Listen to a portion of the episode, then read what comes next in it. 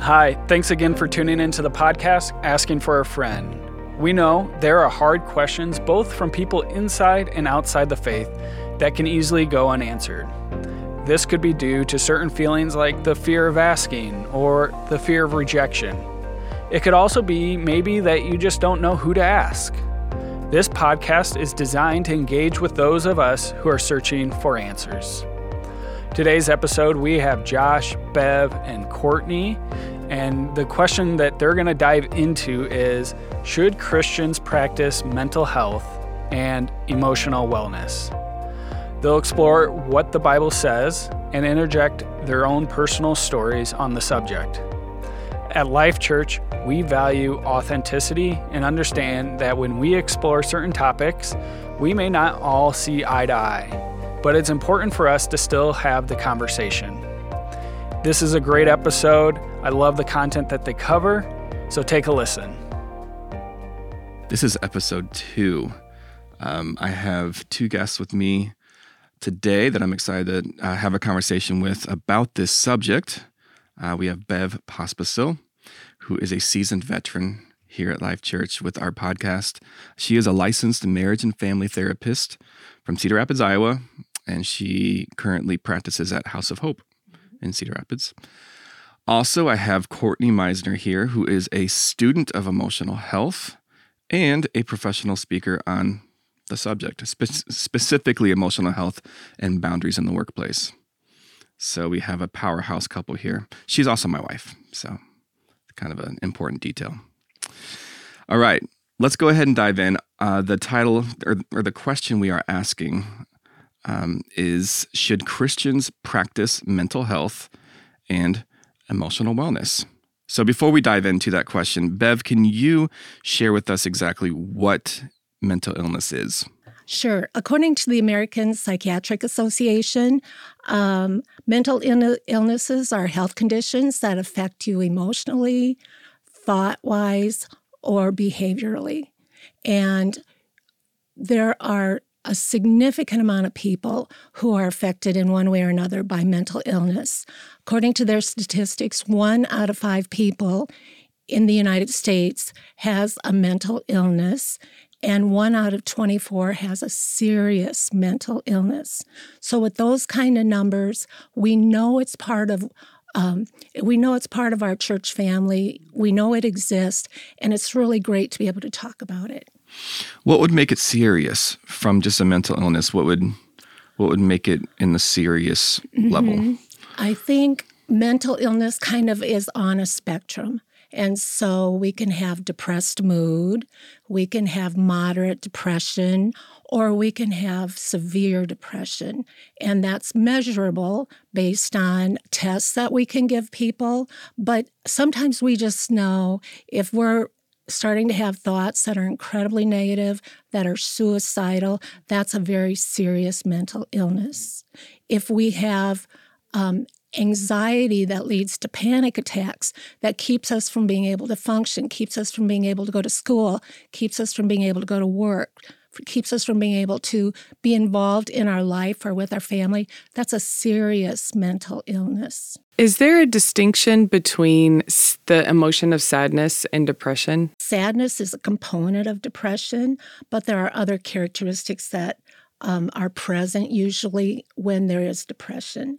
There is oftentimes um, negative self beliefs, an overwhelming sense of guilt, um, either sleeping too much or not being able to sleep, um, maybe eating too much, not being able to eat. So there are a lot of behavioral things that you can see that help to measure is this just sadness based on an experience that somebody's going through or is this does this fit the um, guidelines for what would be called diagnosed diagnosed as depression so i was thinking about um, I've been open and vocal before about how debilitating my postpartum depression was. And one of the things that I found the most difficult was trying to decide am I depressed or am I just mm-hmm. sad? Mm-hmm. So that's why I had asked for that clarification. Mm-hmm.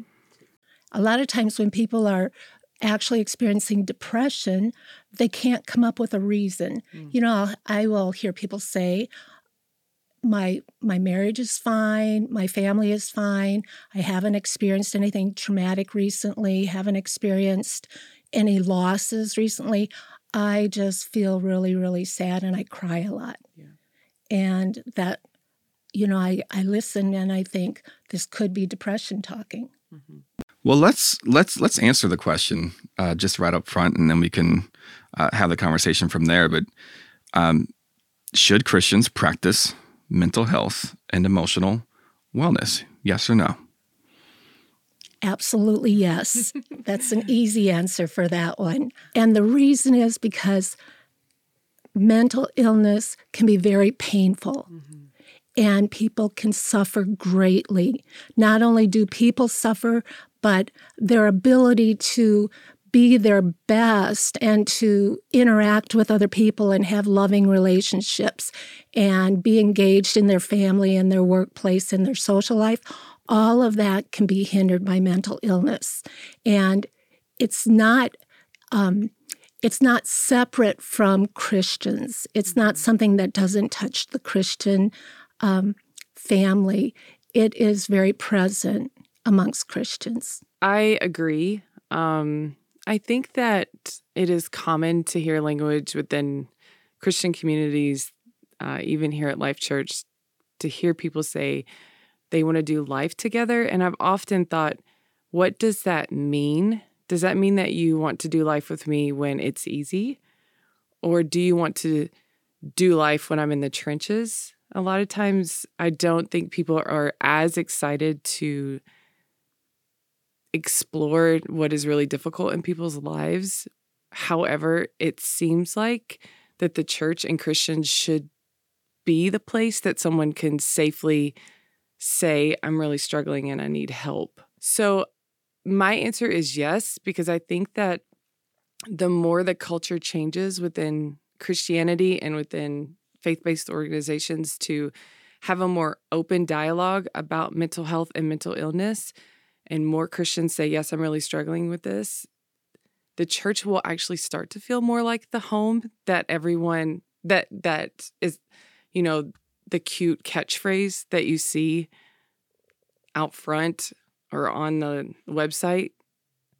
So I think that we should practice emotional health and emotional well- wellness and talking about these things and being honest about the struggles that we have with our mental health in order to shift the culture of the church to the ideal that it's after, if that yeah. makes sense.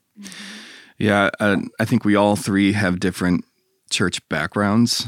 Um, but for me, um, I grew up in a in a church where it was stigmatized, the whole idea of mental illness, and that Christians should just be able to kind of just pray through it, um, either for supernatural healing or just like pray through it, and that you'll survive, and and which it's more just like plowing through it because um, and, you know, up until recently, I actually feel like the American church is, well, because mental illness is affecting pastors and we see it all the time. But up until recently, um, it literally was let's just let's just pray it away. Um, but I am very encouraged lately. I feel like there's a heightened awareness, and um, and this is obviously a part of that too. So I don't know, like, was it was it talked about in your family? Was it talked about in your church experience? You know, it wasn't talked about in my family, and in I did a lot of pretending. I have a mental illness in my background, and so I really faked it and pretended for a long time. It's like that was the part of me that I didn't show at other people because there was a lot of shame wrapped around the idea that I wasn't just able to pray it away, or I wasn't just able to think it away, or um, engage in other activities and then just stop feeling the way I was feeling. Right. So, um, my heart goes out to people when I know they're pretending, mm-hmm. or I know they don't feel safe sharing what they're dealing with.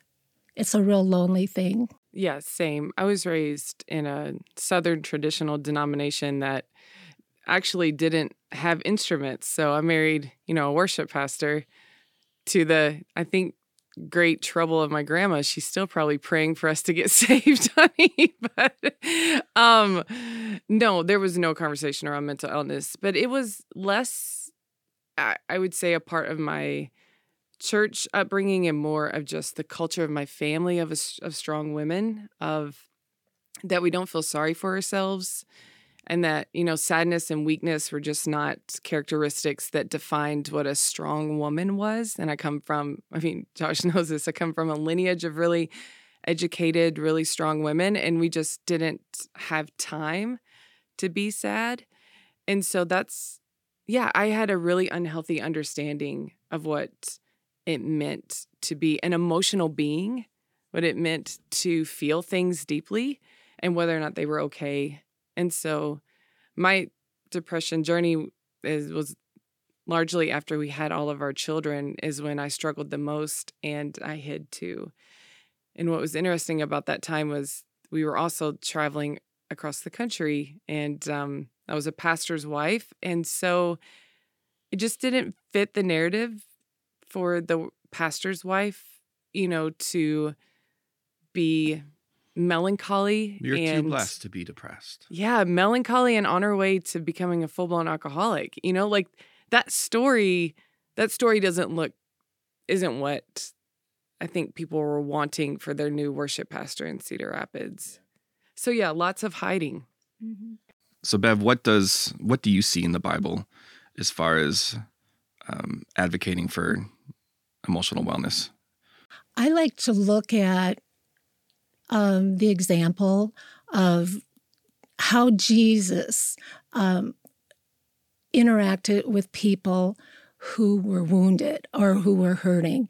And um, Jairus just gave talked about the story of the Good Samaritan yesterday, and that one has been going through my mind too as such a great example of what it means to care for your neighbor. You know, he was willing to um, reach out and and touch the the person who was wounded and lift him and put him on his donkey and care for him and take him to the inn and you know provide for his well-being and i think that example has a lot to say with how we as christians can um, come alongside of those who are dealing with any kind of illness, any kind of sickness, um, particularly those that are actually like they don't, they're not like a broken leg that you can see visually, but they're very much real and they're very much affecting the person. Paul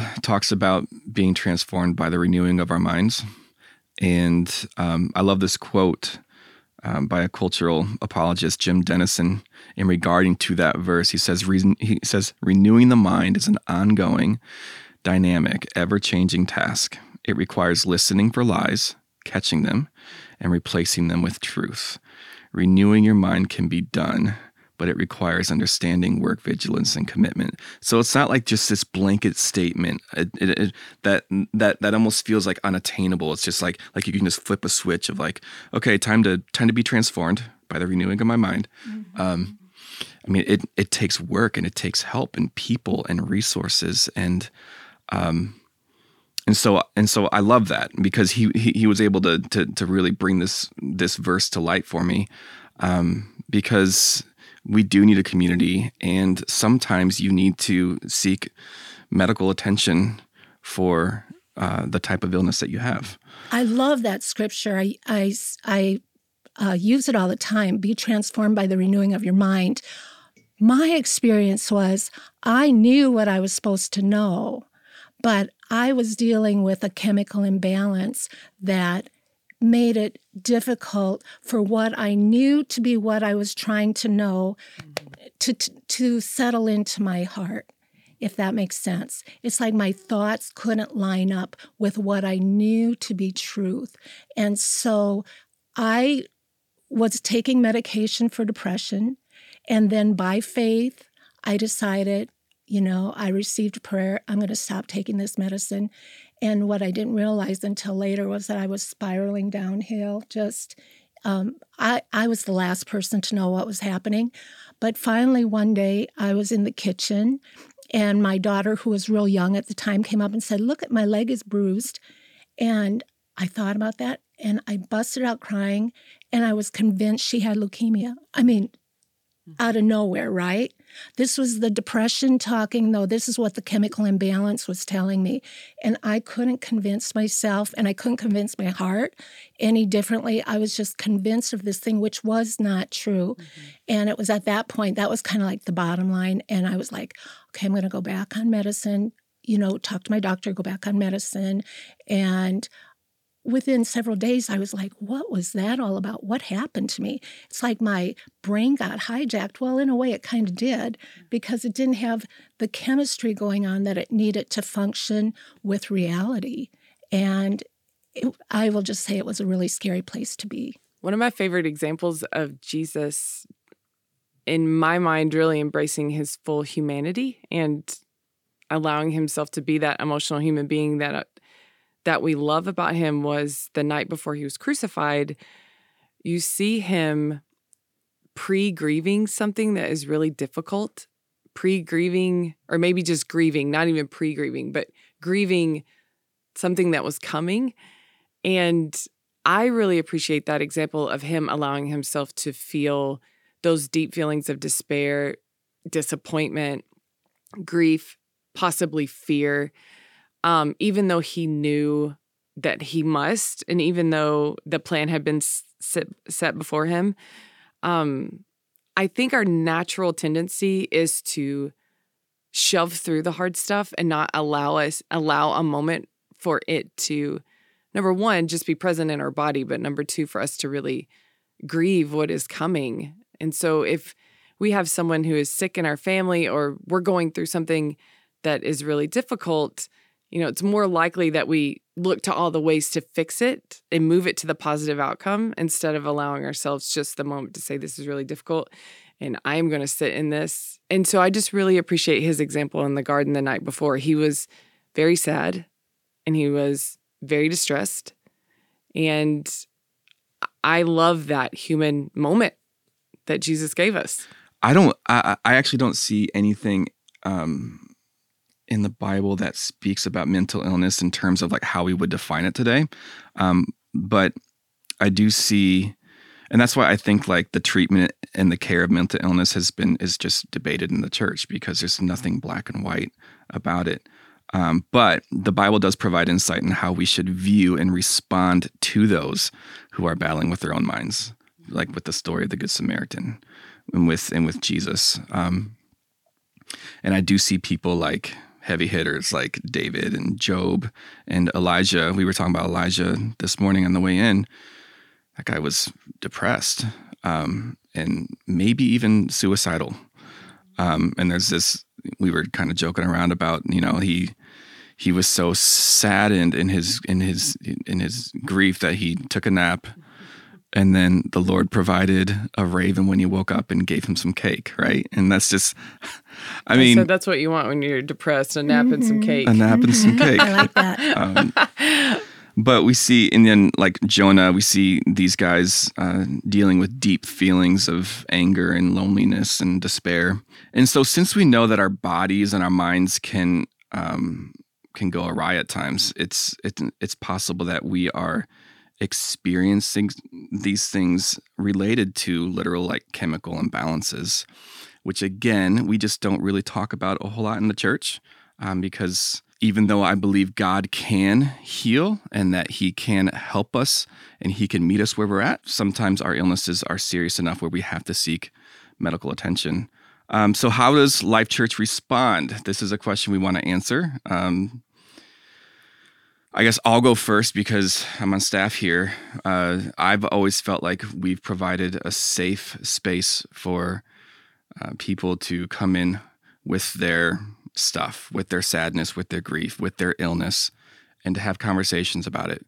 Uh, we have several resources. We have several contacts of professional therapists here in the Iowa City corridor, um, and then also in in Cedar Rapids. Um, we also have an, uh, a program here called Ultimate Journey, which I just want you guys to briefly describe what Ultimate Journey is. Ultimate Journey was is a course. I think it was actually uh, created by a couple in Des Moines, Um, and what it is, it's 13 weeks long and it goes back over your life and allows you to explore where you have picked up those um, belief systems that aren't true. And you challenge them with what is true. Um, but what's interesting about Ultimate Journey is that you truly go and get to know what we call our little selves. and um, so you write letters to the younger versions of yourself, and then you allow that younger version to respond.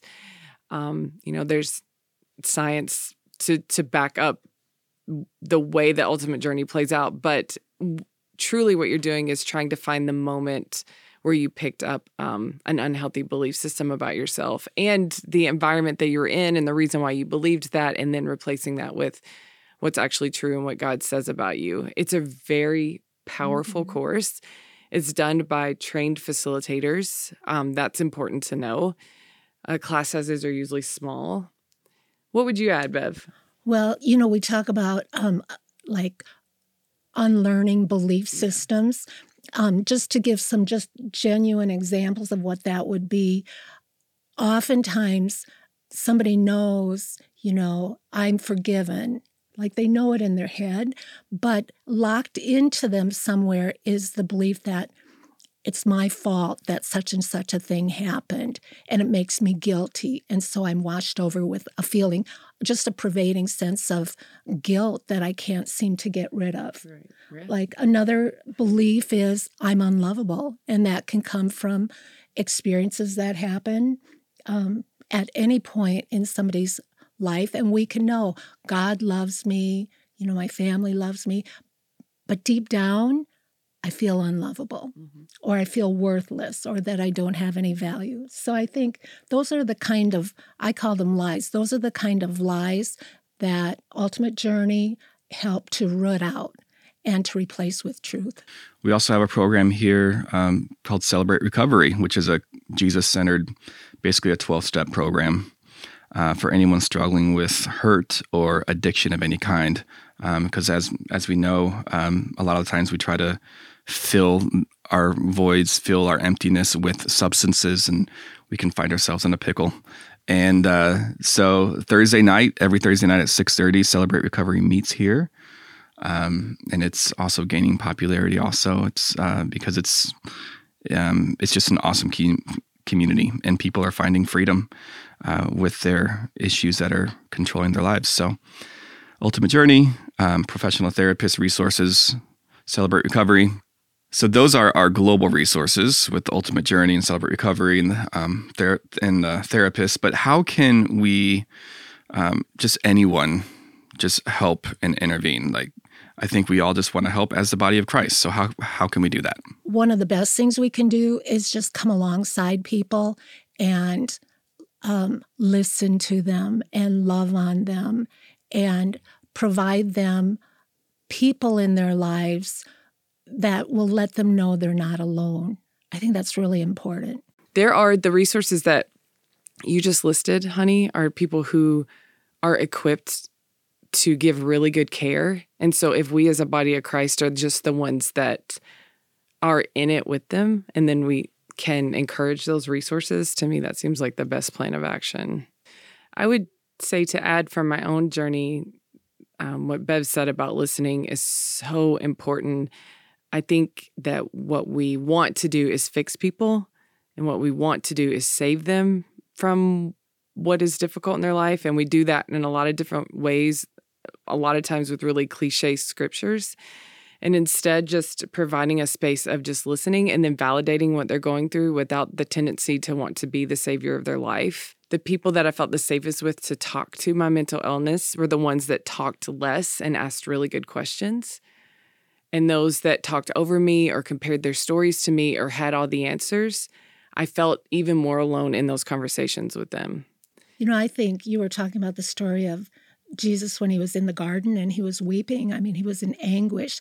And what's interesting is he asked three people to be with him. Mm-hmm. He didn't do that alone. And I think if we, as as um, the body of Christ, can be those three people. We don't have to do anything. I mean, we might accidentally fall asleep, but we're there with them. Right. And I think that's really, really helpful for people. Yeah. And I would say for the person that's helping, markers for them to know whether or not they are adding, you know, doing harm or adding value to the to the person's life is whether or not they f- if you feel exhausted by someone, if you feel like the relationship, the person feels needy or you don't know how to help them, that's because there's a lack of boundaries in the relationship. So there's this interesting thing that happens, especially for those who are bent more towards service and help and really, you know, love people really well.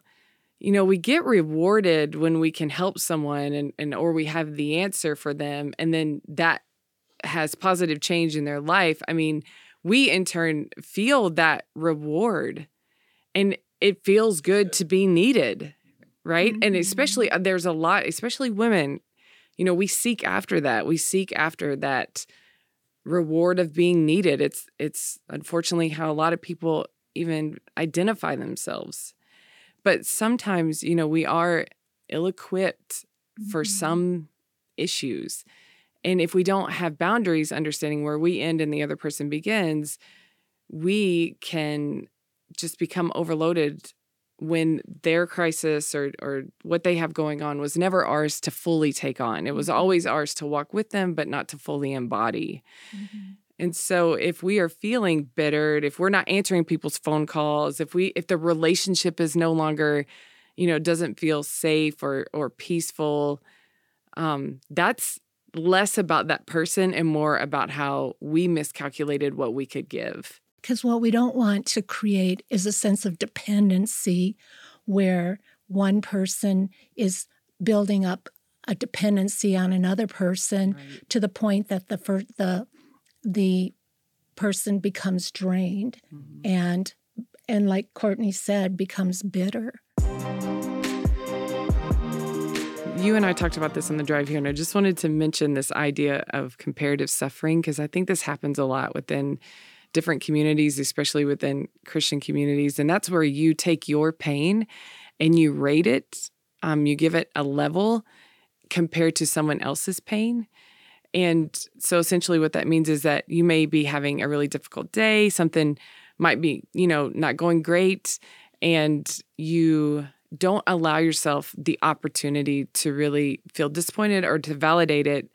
Um, instead, you say, well, you know, there's a war going on in Ukraine and people are displaced from their homes. And so, what that does is minimize your own experience and you compare your own pain and your own moment of suffering to someone else's, thus deciding that your suffering doesn't matter. I do that a lot. You do do it a lot. But I think it's a conditioned response. I really do. I think it comes out of the different environments that we grew up in, and then I think we subtly hear that in our in our faith based places that just say those scriptures that we had talked about that just don't leave a moment for proper grieving, proper feelings of anger, disappointment, being mad. Instead, we just move straight to joy. And um, by doing so, we minimize what we have going on. And so, on a personal level, you can validate your own suffering without comparing it to someone else's because they both can be true. You can have a really difficult day and it is terrible what is happening in Ukraine. Both of those things are true. Uh, so before we close out this episode, uh, the last question I want to ask is: Is there a difference between um, a pastor using pastoral care and a licensed therapist? Is there a difference between those two? I think that um, there is a difference in the level of training that a person has had.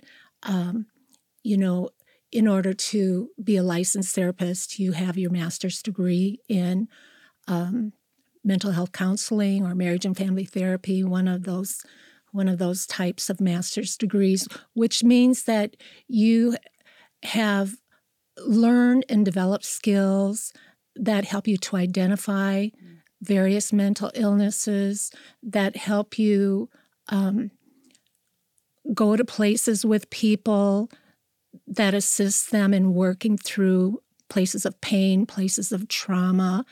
Um, you also know when it's time to refer them and um, encourage them that they even need more help that goes beyond what your abilities are. And I can identify with that because uh, as a as a pastor, I I am confronted with um, uh, all the time with people uh, that where I just feel very unequipped. Um, I can care for them. I can pray for them. Um, I know the Bible enough to where I can encourage them. Uh, but to go beyond that, um, a lot of the times I feel helpless, and so that makes a lot of sense. Um, that I do that there is a line, at least for me as a pastor, where I need to okay, um, now you need professional help. So that's good. And I kind of see it as cooperative, you know, as we're all working for the same thing to raise up people and help them be the best version of themselves. It's a team effort. And so sometimes when people come in and they have deep spiritual issues, well then the referral is you know maybe there's you can go back and talk with your pastor about that and so it, the best thing the ideal is for it to be a cooperative team effort I, th- I think back to our earlier point about how these conversations haven't been as um, common within our churches. I think pastors had an unfair responsibility to take on issues that they weren't equipped to really, you know, work through. And because of that, their well intentioned time with a person ended up causing more harm than doing good.